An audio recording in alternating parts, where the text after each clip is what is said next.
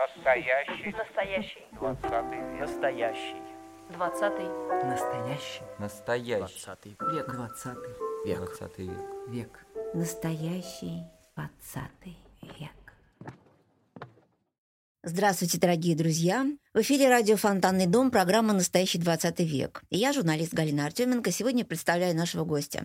Это Алексей Ковалев, известный в нашем городе человек, градозащитник, который был тридцать один год, ну, фактически большая часть жизни, депутатом, начиная с Ленсовета, заканчивая Законодательным собранием Петербурга, который фактически, Алексей, да, здравствуйте, автор семьдесят третьего, семьдесят третьего федерального закона об охране наследия. Об объектах культурного наследия, он сейчас называется. И археолог, научный сотрудник Института археологии Российской академии наук, участник множества экспедиций, но об этом мы сейчас поговорим, конечно. У нас довольно много времени, чтобы поговорить о жизни и о судьбе. Итак, Алексей, скажите, пожалуйста, а вот как с вашей семьей, с вашими предками обошелся двадцатый век? Ну, у меня очень... такая безыскусная история моей семьи. Ленинградцы в третьем-четвертом поколениях. Дедушка прибыл сюда из Смоленской области после революции. Тут они поженились с бабушкой. Бабушка была дочкой старшего техника, который работал с Менделеевым в палате меры весов. Это даже не палата, а вот как бы пробирная палата. То есть откуда сегодня растут, растут ноги института метрологии? Не института метрологии, а вот этой вот... Как же это называется? Санкт-Петербург-тест. Вот э, есть у нас такая организация, да, да, которая... Да. Есть институт, а есть организация, которая занимается уже непосредственно внедрением этих стандартов в практику. Вот такую вот пробирную палату организовал Менделеев. И мой дедушка, прадедушка там работал. Александр Феофилактович Катков. Он там и в музее института метрологии есть его фотографии. Жили они на территории института, прямо там вот на Московском проспекте. Домик, к сожалению, не сохранился. До нашего времени был такой маленький домик, посреди сейчас там скверик. Естественно, было много детей. Эти дети в основном пошли по стопам своего отца, тоже окончили курсы метрологов. Ну вот, а моя бабушка вышла замуж, значит, соответственно, дедушку приехавшего. Ну, там тоже техника, завод. Дедушка умер перед войной. Бабушка и старшая сестра здесь остались во время войны, работали на заводе «Леномольер». Этот завод выпускал и знаки различия, и патроны, ну, понятно, в военное время. Работали всю блокаду. Мама еще была маленькая, ее эвакуировали после первой блокадной зимы через Ладожское озеро. Вместе с вот, моим прадедушкой и прабабушкой. Прадедушка умер, не доехав до эвакуации в Пермь. Вот такая вот история семьи со стороны мамы. А со стороны отца я родственников меньше знаю. Тоже люди приехали в Питер где-то в первые послереволюционные годы. Отец мой работал тоже по технической части, даже дорос, ну, я его вообще не знал, но, говорят, дорос до директора небольшого завода. Ну, в общем, обычная ленинградская семья. Обычная ленинградская семья, обычная ленинградская история. И вот так вот в такой обычной семье растет мальчик, мама инженер, который... да, мама инженер. Она окончила ЛЭТИ, ЛАИС, она окончила ЛАИС. И потом поработала на электросиле, на, на Светлане, на Светлане она работала. И потом она перешла на работу в проектный институт, в Ящик, как называлось это тогда. Занималась расчетом оборудования в цехах, потому что она специалист по электронике, и там вот всякие станки, вот это вот. Она не проектировщик, но вот, так сказать, занималась таким вот делом и проработала до пенсии в проектных институтах. А вы, как вы оказались, например, вот во Дворце пионеров в археологическом кружке? Во-первых, с детства я как-то проявил склонность к политике, потому что все время читал, ну, рано научился читать, читал газеты. Больше всего мне нравилась международная политика, потому что шестидесятые годы на международном уровне как бы что-то происходило, а на внутреннем нашем пространстве, фронте, пространстве да. вообще ничего было не было. Тихо. Кроме, значит, урожаи там увеличиваются, надои повышаются, там, ну, в общем, ничего интересного не было. А в мире тут и Вьетнамская война, вторжение в Камбоджу. Вот я помню, читаю газету «Известия», мы выписывали И вот я рассказывал, даже приходя в детский садик, рассказывал э, детишкам э, разные, разных политических событий. Политинформация, конечно, добровольная. Да, такая была политинформация. Это я даже помню, и помнила и мама моя, и воспитательницы там это отмечали. В общем, кто-то подсмеивался, кто-то, что, понятное дело, ребенок заинтересовался такими э, событиями. Ну и всю, все время я и в школе политинформации вел всегда. И, конечно, очень критически как-то с самого начала семидесятых годов я стал оценивать нашу советскую действительность. Но тогда это все было в рамках как бы такое, такого понятия истинный коммунист и настоящий коммунист. Это как это? Ну вот, а, вот истинный коммунист и идейный коммунист. А. Вот так я делил всех. Вот на идейные, идейные коммунисты — это те, кто нами правит, которые ничего не соображают, только толдычат разные лозунги. А истинные коммунисты — тот, кто хочет добиться справедливости, справедливости отмены вот это добровольно-принудительных методов управления обществом, вот это все поголовные Поголовные записи в октябрята, пионеры, комсомольцы, поголовные подписки на всякие там добровольные общества, между прочим, общество охраны памятников. Это же все были квази-общественные организации. Они просто служили для выкачивания денег с населения или для социализации. Вот с помощью пионерской, например, организации, я сразу это понял еще где-то в районе там, пятого-шестого класса, что с помощью пионерской организации идет отбор наиболее сервильных, наиболее более исполнительных и э, бездумных людей для того, чтобы выполнить приказания начальства. Вот, значит, они поднимаются все выше и выше по этой пионерской лестнице, потом, значит, переходят в комсомольскую, потом они становятся резервом уже партийного руководства, и оттуда такие, скажем, дуболомы, да, не будем говорить совсем неприличные уж слова, значит, оказываются у нас на вершине вот этой пирамиды. Я это тогда понимал, все это было мне противно, но приходилось играть по правилам, о чем я не стеснялся рассказывать своим э, друзьям-приятелям и в классе, и потом уже в кружке археологии. Вот. Но параллельно с этим, поскольку как-то меня очень увлекла древняя история, любимой книгой в детстве были «Мифы Древней Греции» Куна, такое вот издание. Для многих, много, для многих это было. Много раз, да. Особенно много книг у меня не было. Правда, дома у нас мама, конечно, покупала собрание сочинений, но вот такой вот научно-популярной литературы, касающейся археологии, древней истории, практически дома я не видел. Зато я был записан во много библиотек, и у нас и в районной библиотеке, и в Жековской, и там на даче тоже были районные библиотеки. То есть это все я рассказываю про с первого по пятый класс школы. Я перечитал практически все, там всю фантастику, естественно, которая там была. В это время мне стало понятно, что меня интересует именно древняя история. Когда древняя история началась в школе, я там все время выступал с какими-то сообщениями, мы писали небольшие сочинения, это как раз вот пятый класс. Да, пятый класс. История э, вот древнего вот мира. История древнего мира, да. Я знал эти вот мифы Древней Греции, там мог рассказывать, не знаю, часами про то, что я прочитал в книге Куна. В то же время э, я понял, что меня больше интересует э, совсем уж большая древность и э, то, что было помимо вот этой вот письменной истории, то, что э, происходило в первобытном обществе, э, загадки. Загадок там, конечно, гораздо больше, чем в письменных обществах. Я, я так тогда думал. Сегодня я вижу, что везде. везде загадок достаточно. Для, для поиска, да, вот занимаюсь китайской, китайской историей археологии, так вот, например, первый, второй век до нашей эры, казалось бы, хорошо документированное время, но огромное количество вопросов и исторических, исторической географии, археологии, истории, все вместе. Пока не забыла, а. ведь у вас было такое прозвище «Китаец». Да, ну это тоже... К этому вернемся. Короче говоря, в начале шестого класса, в семьдесят пятом году, осенью я увидел в вестибюле нашей школы, а я учился в двести девятой школе, еще до ее разгрома, до уничтожения всех вот интерьеров, великолепнейшие были интерьеры, просто вот...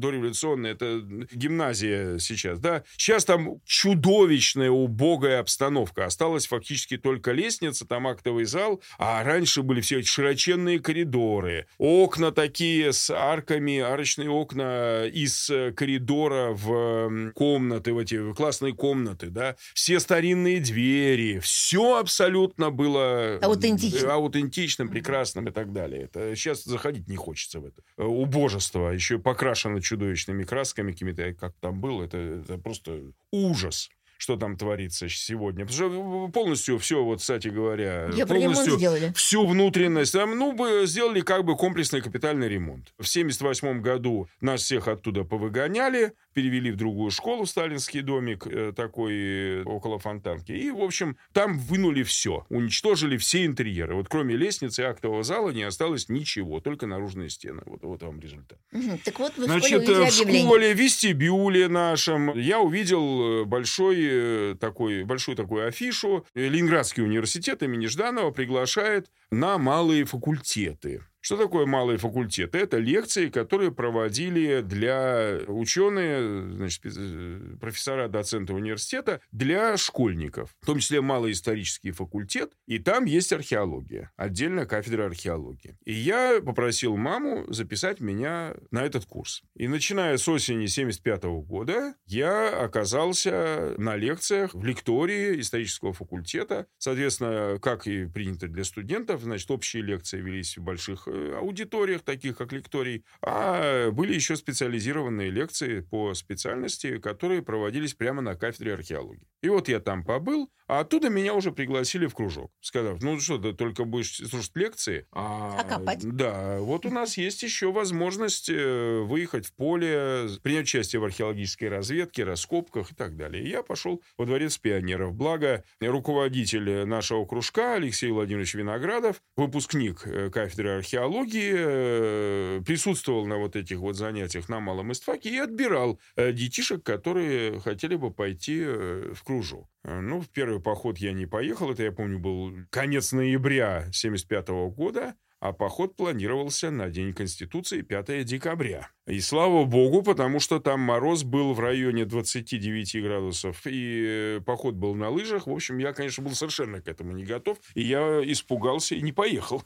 Слава богу, что так произошло. А еще был поход, значит, на зимние каникулы, соответственно, с печками, с шатровой палаткой. Ну, это, конечно, для меня было, мягко говоря, и такое испытание. Я, наверное, бы вряд ли потом пошел бы уже дальше по этому пути. Ну, вот с семьдесят шестого года, с весны, началась моя полевая жизнь. Ну, и там четыре раза я был в Туве. Ну, четвертый раз уже студенческие годы. Значит, три, три раза, семьдесят седьмой, семьдесят восьмой, семьдесят девятый год, мы проводили самостоятельные раскопки на могильниках скифских времени. В одном из самых отдаленных районов от цивилизации районов Тувы, это западная Тува, между речки такие Усть-Юшкин и Алды-Юшкин, притоки Хемчика. Грач поставил задачу перед нашей экспедицией Дворца пионеров найти рядовые памятники самого раннего скифского населения в Туве. В то время, уже в начале семидесятых годов, в Туве был исследован огромный царский курган Аржан.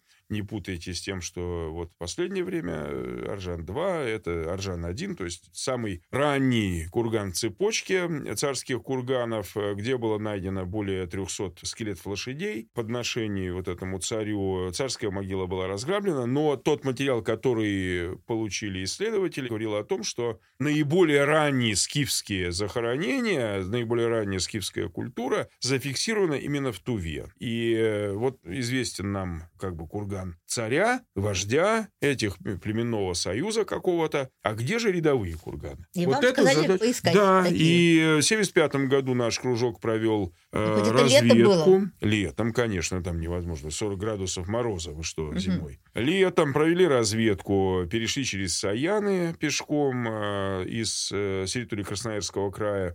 Значит, провели разведку в Западной Туве, нашли могильник э, очень интересный. И с семьдесят шестого года по семьдесят, значит, семьдесят шестой семьдесят седьмой э, на, наш отряд раскапывал этот могильник. Не скажу я, что это были именно вот синхронные Аржану памятники. Сегодня мы понимаем, что это попозже чуток, но материалы были очень интересные. А сколько вам было лет? Самостоятельно тринадцать? Работали, да, тринадцать-четырнадцать лет. Угу. Работали мы самостоятельно. Вот в раскопках тогда впервые принял участие и Костя Чугунов, которому довелось раскопать затем курган Аржан-два, курган более позднего периода, тоже царский, где было найдено неграбленное уже захоронение со всем инвентарем, всеми украшениями вооружениями, предметами вооружения и так далее. Это уже конец.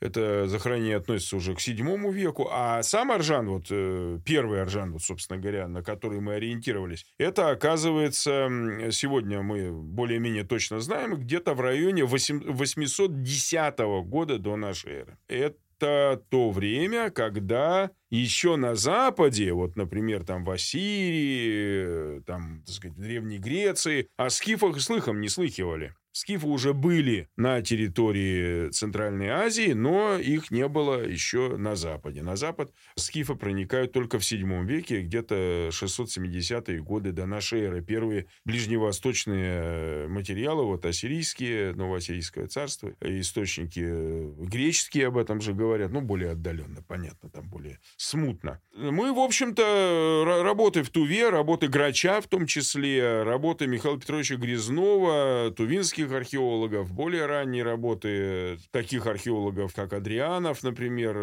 еще в начале двадцатого века, показали, что на самом деле происхождение звериного стиля скифского, типов вооружений и так далее, это все-таки Восток, а не Ближний Восток, скажем так. Раньше, как бы говорили, либо там из, от греческой культуры происходит звериный стиль степей, либо вот от э, культуры Ближнего Востока, но оказалось, что эти явления, они зародились гораздо дальше, к востоку. Сегодня мы понимаем, что это где-то район Синдзяна, Южного Алтая, и оттуда уже пошли сначала, так сказать, в Южную Сибирь, это Тува, Хакасия, Алтай российский, в Восточный Казахстан, а потом уже и на Запад. То есть перевернули вообще вот работы второй половины двадцатого века, перевернули полностью представление о зарождении скифской цивилизации, истории скифов и их взаимоотношений с ближневосточными цивилизациями. И вы решили поступать на истфак после школы? Это все было да. такое... И сразу поступили легко? Да, ну, вроде легко. Во-первых, тогда учитывался балл аттестата. Был такой год, когда учитывали балл, средний балл аттестата. У меня была пятерка к десятому классу, то есть все пятерки.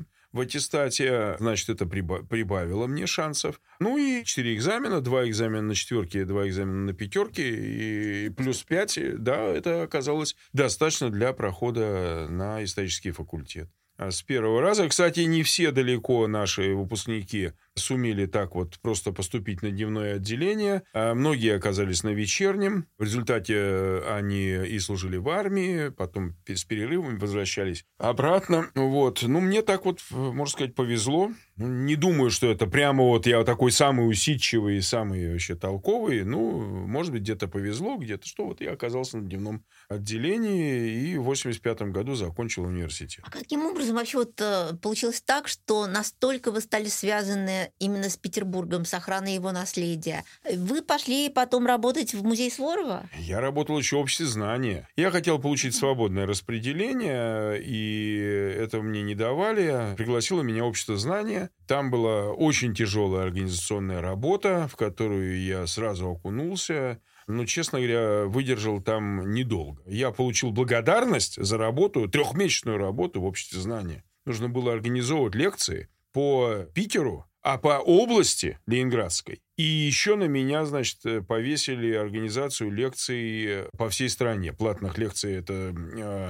Ну, были лекции бесплатные, за которые платило общество знаний. Тоже это квази, квазиобщественная организация была. Государственная, на самом деле, пропагандистская организация. Вот моя задача, как э, вот этого клерка, так сказать, состояла в том, чтобы я свел лектора с организатором лекций. Это три месяца э, стоили мне, конечно, больших усилий, но я выполнил вот эту задачу. Работал фактически за двоих. Люди оттуда увольнялись, потому что это очень тяжелая работа. Потому что это десятки событий, которые нужно организовать, и главное свести вот тех людей, которые могут читать лекцию, с теми, кто хочет. Ну, там всякие отделы пропаганды и так далее. В общем, короче, ушел я оттуда, попросил увольнения по собственному желанию, потому что я понял, что просто не могу сидеть. Я уже, уже там во сне, так сказать, занимался этим делом. В общем, не мог никак отвязаться от мысли о том, что что-то у меня недоделано. Вот. И в это время оказалась вакансия экскурсовода в музее Суворова. Суворова я всегда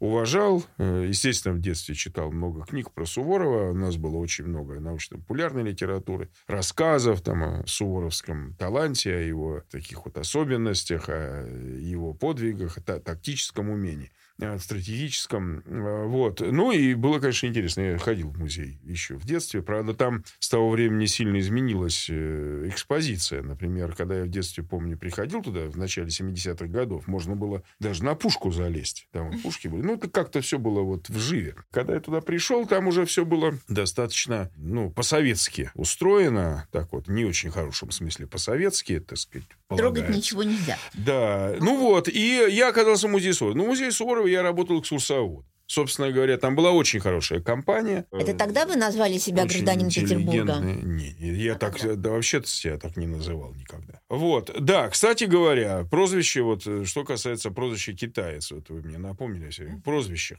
Тоже увлекаюсь политической, вот именно конвой международной политики. Я, естественно, увлекся отношениями Советского Союза и Китая, и где-то вот в семьдесят шестом - семьдесят седьмом годах особенно много рассказывал уже моим соратникам по кружку археологии о Китае. Ну и вот получил такое прозвище «китаец». До сих пор меня так зовут многие близкие люди. Поэтому это не связано было с моим дальнейшим. Удивительно так получилось, что в дальнейшем я стал заниматься китайской археологией, китайской историей, древней историей, потому что туда уходили корни вот этой вот скифской цивилизации на китайскую, китайскую сторону. И вот пришлось освоить и язык, и теперь уже и письменные источники. Но, конечно, когда я увлекался, так сказать, вот этим Китаем тогда современным, я совершенно не думал, что мне придется заниматься китайской археологией. Да, кстати говоря, в, в университете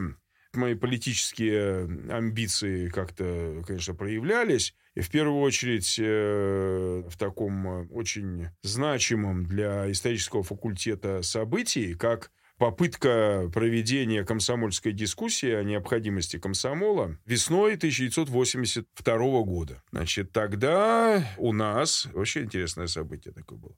Один из э, учеников, студентов кафедры истории ка пэ эс эс при поддержке преподавателей с этой же кафедры, своего научного руководителя Инги Валерьяновны Ткаченко, замечательная была женщина, выступил на комсомольском собрании нашего курса, тогда второго курса исторического факультета, с докладом о забюрократизированности комсомола и необходимости обращения с открытым письмом к съезду вэ эл ка эс эм, который намечался вот как раз на это время. Надо сказать, что этот вот человек, Миша Барышников, он сейчас, по-моему, работает в педагогическом университете, это был не какой-то там студент, как я вот после школы. Это был человек, прошедший уже армию и овладевший рабочей специальностью. Он был с рабфака, так называемого. И он э, на основе своего жизненного опыта пришел к выводу, что вот в нынешнем виде, в каком он тогда представлялся, комсомол представляет из себя просто бюрократическую организацию, которая скорее не привлекает, а отвращает молодых людей от задач, ну, так скажем, строительства коммунизма, что называется, да,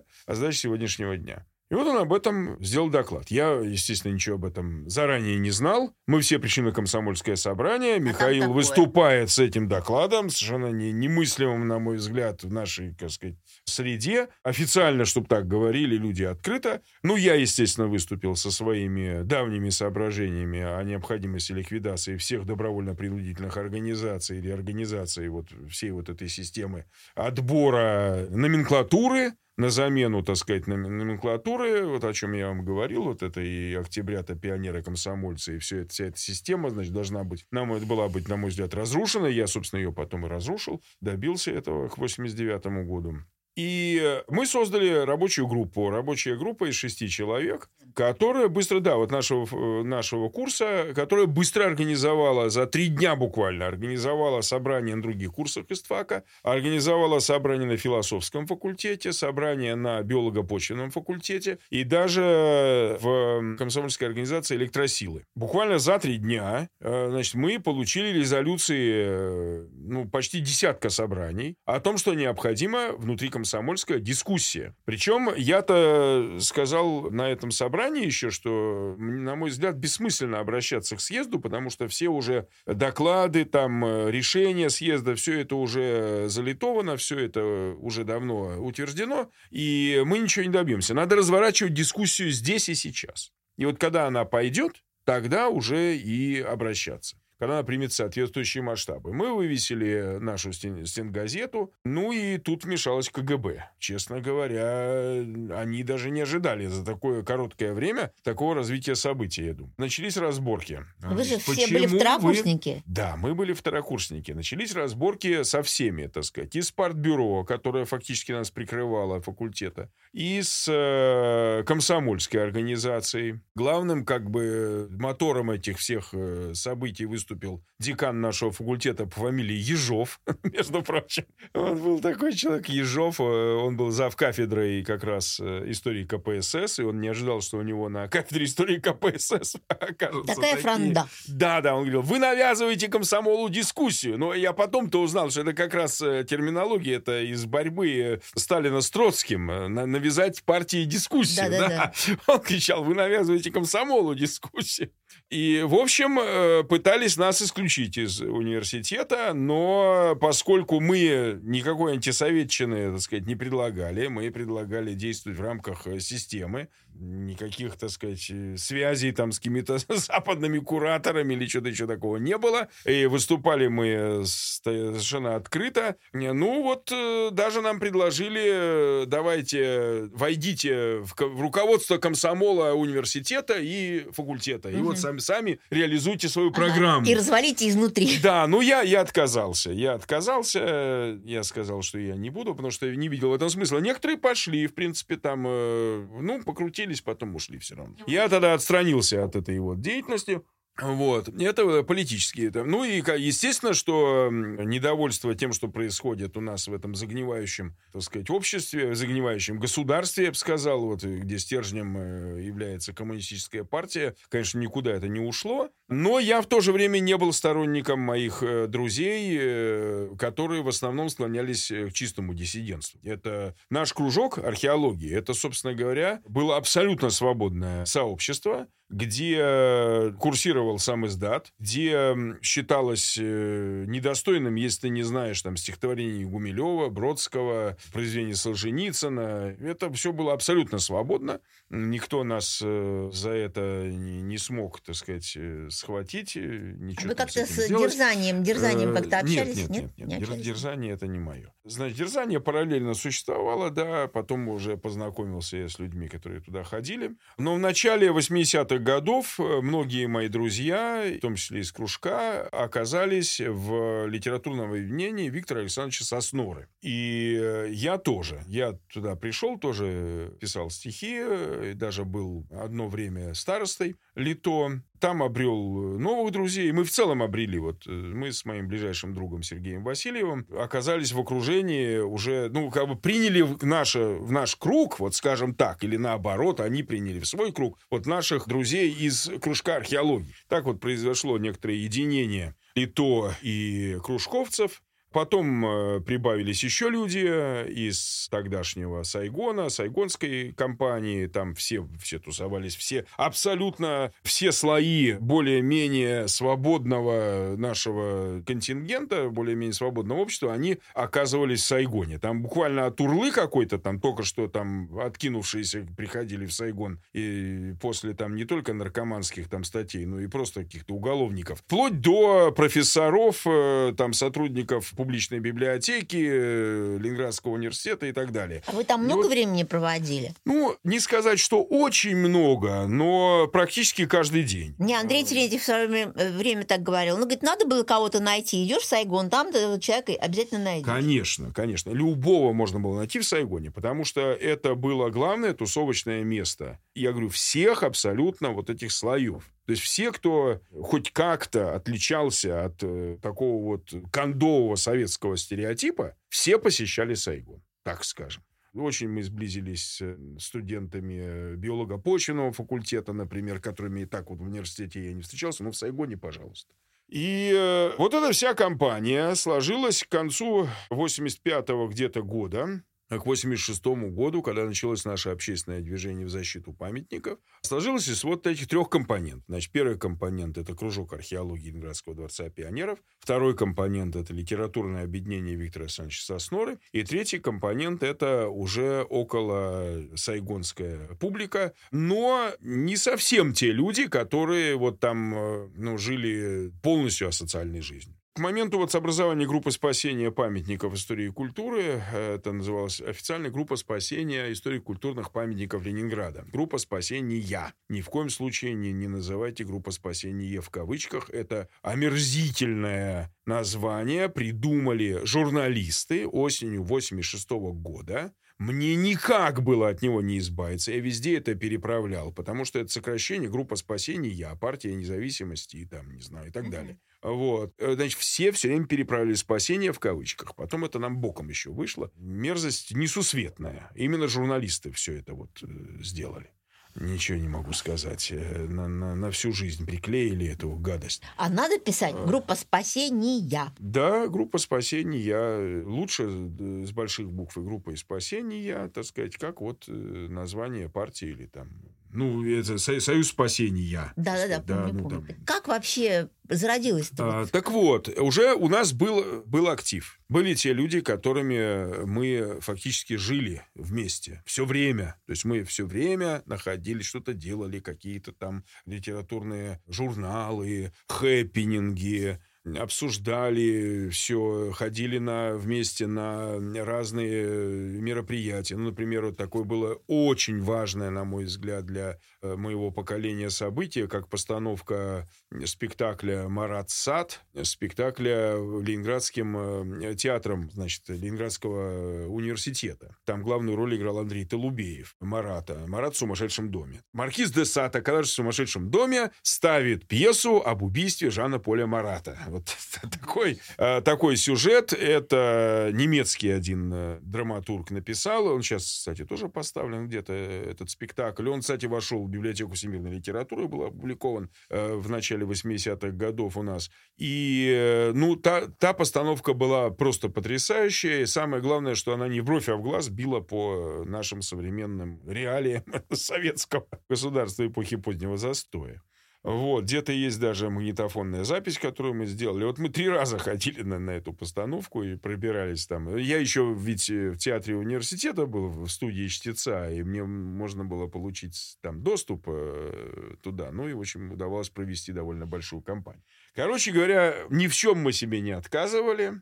Жили в свое удовольствие, но события-то развивались, началась перестройка. Уже в восемьдесят пятом году мы подписывали письмо против установки стелы на площади Восстания. Это, на мой взгляд, просто чудовищное, громоздкое, да, сооружение. Омерзительная стела. Она еще и композиционно просто против всех правил, потому что там две доминанты есть, круглая площадь, две доминанты по краям. Это, соответственно, была раньше церковь, теперь станция метро. И вокзал. Площадь Восстания и вокзал, вот эти две доминанты. И третью доминанту по линии поставили. Это просто абсурд. Лучше стоял раньше памятник. памятник. Ну, памятник вернули. Был по габаритам. Он вот то, что было надо, держал вот это пространство. А вот эта третья доминанта, единая такая линия. Ну, в общем, короче, нам это не нравилось. Тем более я жил всегда вот все все школьные годы провел на Пушкинской улице, рядом тут все время ходил по этой площади, там был замечательный скверик посреди площади, правда, ну, понятно,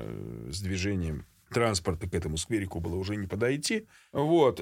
Мы подписывали большую, много подписей, около тысячи подписей собрали против вот этого, установки этой стелы. Ее Стамеской ведь называли. Ну, не Стамеской, называли или стелу, нет? Которая а, стоит нет, которая на рогатке. На, рогат, на средней да, рогатке. А она и есть Стамеска. А это такая крестовая отвертка. Ну... ну, в общем, короче, подписали вы письмо. Вот. Вот мы, например, занимались этими вещами и думали, даже вот Горбачев приедет, может, ну, мне это мне уже сейчас рассказывают, что кто-то думал передать даже Горбачеву в то время, когда Горбачев приезжал в Ленинград. Это один из первых его приездов был. Там выход к народу, там все. Но мы, конечно, мы не ожидали, что будут такие выходы к народу и так далее. То есть недовольство тем, что происходило в нашей городской среде, оно было. И не сказать, что это было в центре вот моего личного внимания. Постепенно, я вот помню разговоры о том, что, вот, скажем, здание на Владимирском одиннадцать стоит заколоченное, мы все ходили по этим заброшкам, все знали, что там идут дома на капремонт. У меня там на Пушкинской улице, скажем, шесть домов было расселено и реконструировано после того, как они все поехали при строительстве перехода между Маяковской и Площадью Восстания. Это в начало семидесятых годов. Я там дневал и ночевал в детстве, бегал там по этим вот э, руинам и видел, что все отстраивают и, в общем, в том же виде и так далее. И тут, смотрю, уже десятилетия стоят дома. Вот Владимирский девятнадцать, Владимирский одиннадцать. Мы там рядом ходили по Владимирскому постоянно. И мне даже вот одна приятельница сказала, ну, говорит, вот хотят снести дом. Я говорю, ты что, как можно, это же памятник. Вот здесь Достоевский жил, написал свои произведения, вот мемориальная доска. О чем разговор? Памятник же. Там, где Григорович тоже, да, вот этот дом? Ну, это угол Владимирского и переулочка. Uh-huh. Этого, двухэтажный домик. И я даже, честно говоря, не думал, что может быть такое решение, которое официально даст зеленый свет сносу вот такого дома. Но где-то вот в середине восьмидесятых годов оказалось, что такие решения могут быть. Обеспокойство о том, что мы теряем исторические здания, для нас всех дорогие, нашу среду нашего, в общем, собственного обитания, оно все больше нарастало. Это как бы один аспект. Другой аспект заключался в том, что в это время стали открываться возможности для создания собственных общественных организаций. Честно говоря, вот когда я, я следил за всеми, естественно, событиями, перестройка, это страшно интересно, вдруг какие-то неожиданные решения, все мы надеялись на что-то лучшее, и вот прошел съезд ка пэ эс эс, февраль восемьдесят шестого года. Очередной съезд, где вдруг были заявлены цели, цели поддержки общественных инициатив. И даже со стороны там, Горбачева были какие-то обращения. Вот, народ, поддерживайте перестройку, давите там на власти снизу, чтобы перестройка шла полным ходом. И я помню, что у нас был разговор с Васей, Сергеем Васильевым. Он тоже, я его притянул туда, в музей Суворова, он там тоже работал в это время. И я ему говорю, вот знаешь что, сейчас вполне возможно создать общественную, общественную организацию. Помяни мое слово, после вот этого съезда будет принято решение о легализации, о возможности регистрации общественных объединений. И надо развивать эту форму общественной жизни, надо развивать методы непосредственной демократии. Митинги, демонстрации, но на основе защиты наших таких вечных ценностей. Экология, культура. А не на политической основе. О, потому что если мы сейчас была будем... Вот этот, был этот лозунг «Культура выше политики». Да, да, да, да. И вот я помню, что мы стоим в музее Суворова на втором этаже и видим Таврический сад. И я говорю, вот если сейчас начнут курочить Таврический сад, а люди выйдут против этих бульдозеров, встанут в цепь, там, устроят митинг и так далее, уже никто ничего им не сделает. Потому что они защищают законные интересы населения. И мне кажется, это был февраль восемьдесят шестого года, мне кажется, что сегодня пора создавать нам такую организацию, потому что э, вот и что-то у нас с охраной памятников не очень, и есть возможность еще и выступить в средствах массовой информации, да, появились программы вот, «Телекурьер», э, там, вот, «шестьсот секунд» там, и так далее. Пятое колесо. Пятое колесо, естественно, пятое да. колесо, дискуссионные клубы. Вот а, этот разговор был в феврале, а в сентябре, где-то вот после моего дня рождения, ну, после пятнадцатого сентября, Татьяна Лиханова, которая работала тогда, устроилась машинисткой в Общество охраны памятников, в ВОПИК. ВОПИК вот эта квазигосударственная организация, там номенклатура обкома партии, но ВОПИК, согласно закону тогда действующему, должен был дать э, свое согласие на снос выявленного объекта культурного наследия либо объекта в зонах охраны. Тогда приходило письмо не только в Министерство культуры эр эс эф эс эр, но и в ОПИК. И вот вдруг она видит в ОПИКе письмо от Ленгорисполкома о том, что Ленгорисполком просит ВОПИК, Ленинградское городское отделение ВОПИК, дать согласие на снос вновь выявленного объекта, обладающего исторической ценностью, дома по Загородному один, дома, где Дельвик издавал литературную газету. Дом этот мы прекрасно знали. И Лиханова поняла, что Лев Павлович Тихонов готов подписать, подписать это все, потому что из исполкома пришло такое заявление. Она тут же об этом сообщила нам с Васей. И я говорю, ну вот наступил момент, надо создавать организацию. Зачем нужно, нужен был снос этого домика? Он, в общем-то, никому так принципиально был не нужен, но здание попало в мульду просадок, которая обязательно бы образовалась при строительстве наклонного хода выхода из метро Достоевская, нового метро, которое тогда называлось, значит, Владимирская два. Строили тогда только методом заморозки. Естественно, вы понимаете, что когда жидкость замораживают, она увеличивается в объеме, а когда жидкость размораживается, она опять уменьшается в объеме. Соответственно, вся вот эта мульда просадок, просадок образовывалась из-за того, что нагнетаемая вот эта жидкость, лед, которая потом замораживалась специальными устройствами, значит, она потом размораживалась, и происходили подвижки грунта. А если даже на пять сантиметров идет неравномерная просадка от домика, то сразу образуется трещина. Ну, представьте себе, одна половина дома на пять сантиметров ушла вниз от другой. Естественно, вы понимаете, что трещина. Хоть ты на метр, хоть на, на пять сантиметров, все равно это будет трещина, которая пойдет по всему дому, и дом в итоге развалится. Вот такие трещины ждали и дом на Загородном один. Естественно, чтобы прояснить ситуацию, я начал звонить в институт Ленметрогипрострой и представляться уже от имени новой общественной организации. Я звонил, между прочим, у меня не было домашнего телефона. Все телефонные переговоры шли из музея Суворова, из кабинета... Из кабинета нет, из кабинета наших экскурсоводов. Угу. Потом мне директор музея, потом, значит, приказ такой издал, что напомнить экскурсоводу Ковалю, что телефон музея не является его личным телефоном. А мне еще туда перезванивали. Народ меня прикрывал, вот наш, наш отдел прикрывал мою деятельность. Ну, потому что это сразу приобрело какие-то катастрофические масштабы, эти все вот перезвоны, созвоны. Я звонил, значит, в Метрогипрострой, я позвонил в Ленжилуправление, это разные там структуры, Куйбышевский райисполком. Ну, в общем, собрал информацию, а мне все давали информацию. В то время перестройки там, честно говоря, никто не понимал, что там. Я говорю, новая организация, у нас вот создана новая организация, значит, по охране памятников. Господи, мы бы хотели было? Узнать у вас то-то, то-то. Это мне все рассказывали. Потом еще, кстати говоря, в рамках этой борьбы за дом Дельвига я познакомился с главным инженером Ленжилуправления, которым тогда был Владимир Анатольевич Яковлев, будущий наш губернатор, губернатор Санкт-Петербурга. Ну, кстати, самый толковый там был человек из всего этого руководства, ну, потому что он специалист. Он просто знал, что такое ремонт, знал, что такое техническое состояние здания, всякие геологические методы.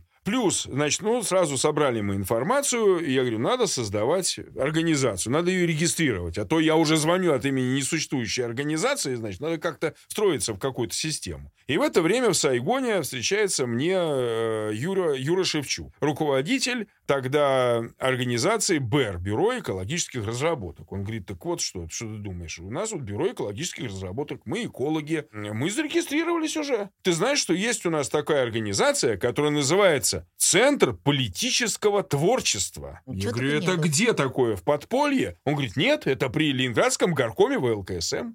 Центр политического творчества. Сокращенно Политцентр.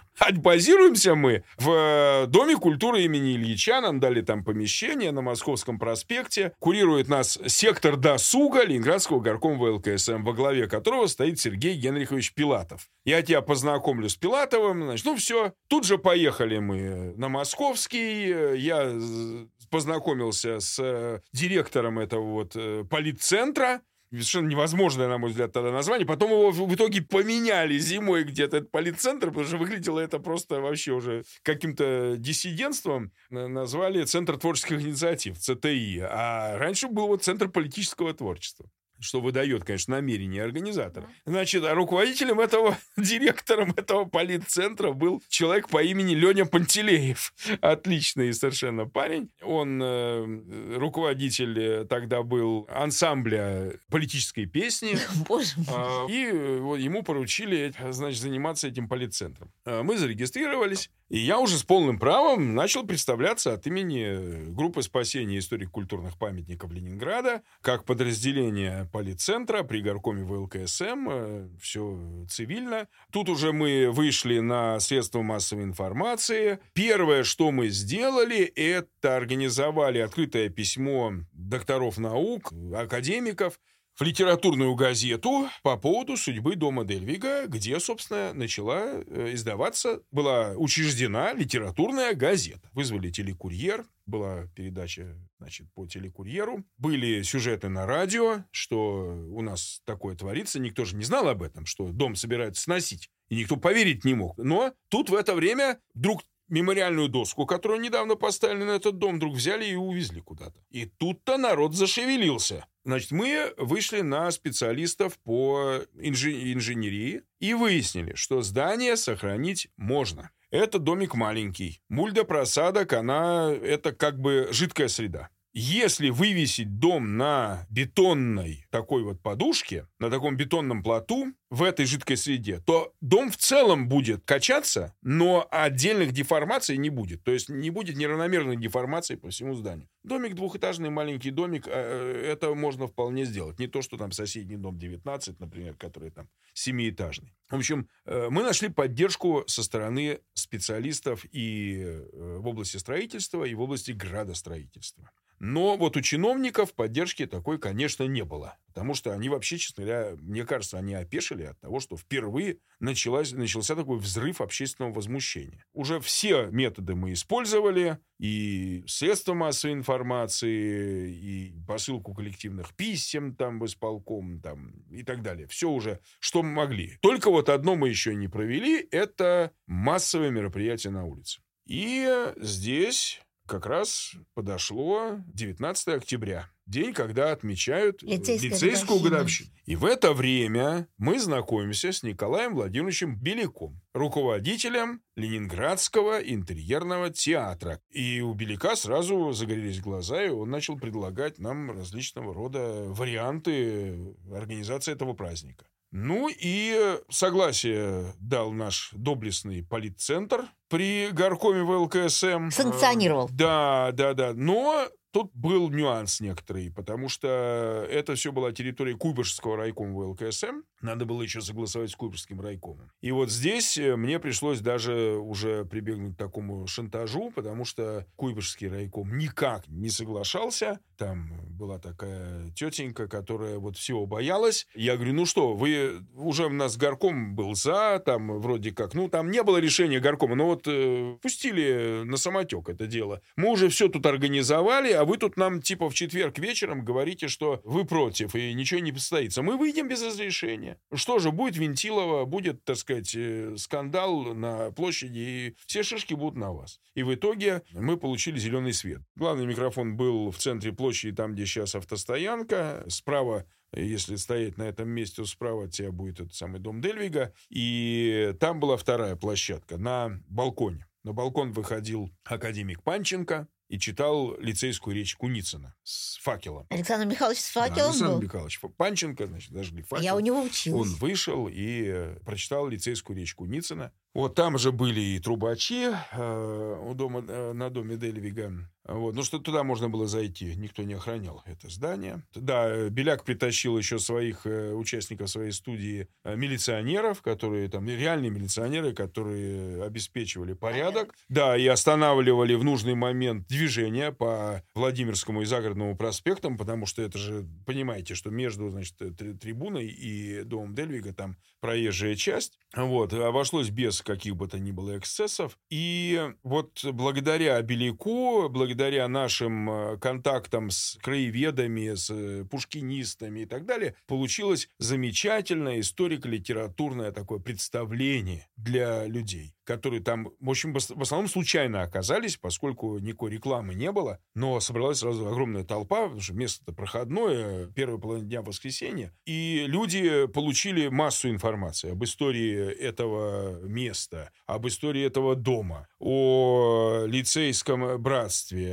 о том, кто такой Дельвик, о том, почему здесь появилась литературная газета, о том, какие, так сказать, основные архитектурные особенности, достопримечательности примечательности мы здесь имеем, и почему вот этот дом является таким важным для, для облика Владимирской площади. Но ни слова, вот я все время про это подчеркиваю, ни слова в ходе нашего мероприятия не было про буду- грядущую судьбу здания. То есть о сносе не говорили? То есть мы не говорили о том, что вот, давайте протестовать против сноса этого здания. Мы дождались того момента, когда люди сами стали подходить из вот числа зрителей и говорить, что ж вы здесь все это нам рассказываете, а дом-то снесут. В каком состоянии дом, посмотрите, вот пустующие глазницы, так сказать, здания, все там э, разрушено, кровля частично снесена. Вы же видите, что происходит? А вы что, на это не обращаете внимания, говорят нам? А тут я говорю, ну, как ведущий, говорю, вот, вставайте в очередь, сейчас мы закончим нашу просветительскую часть этого мероприятия, ну, а дальше выступайте. И люди сами стали выступать. Мы ничего, так сказать, только слушали.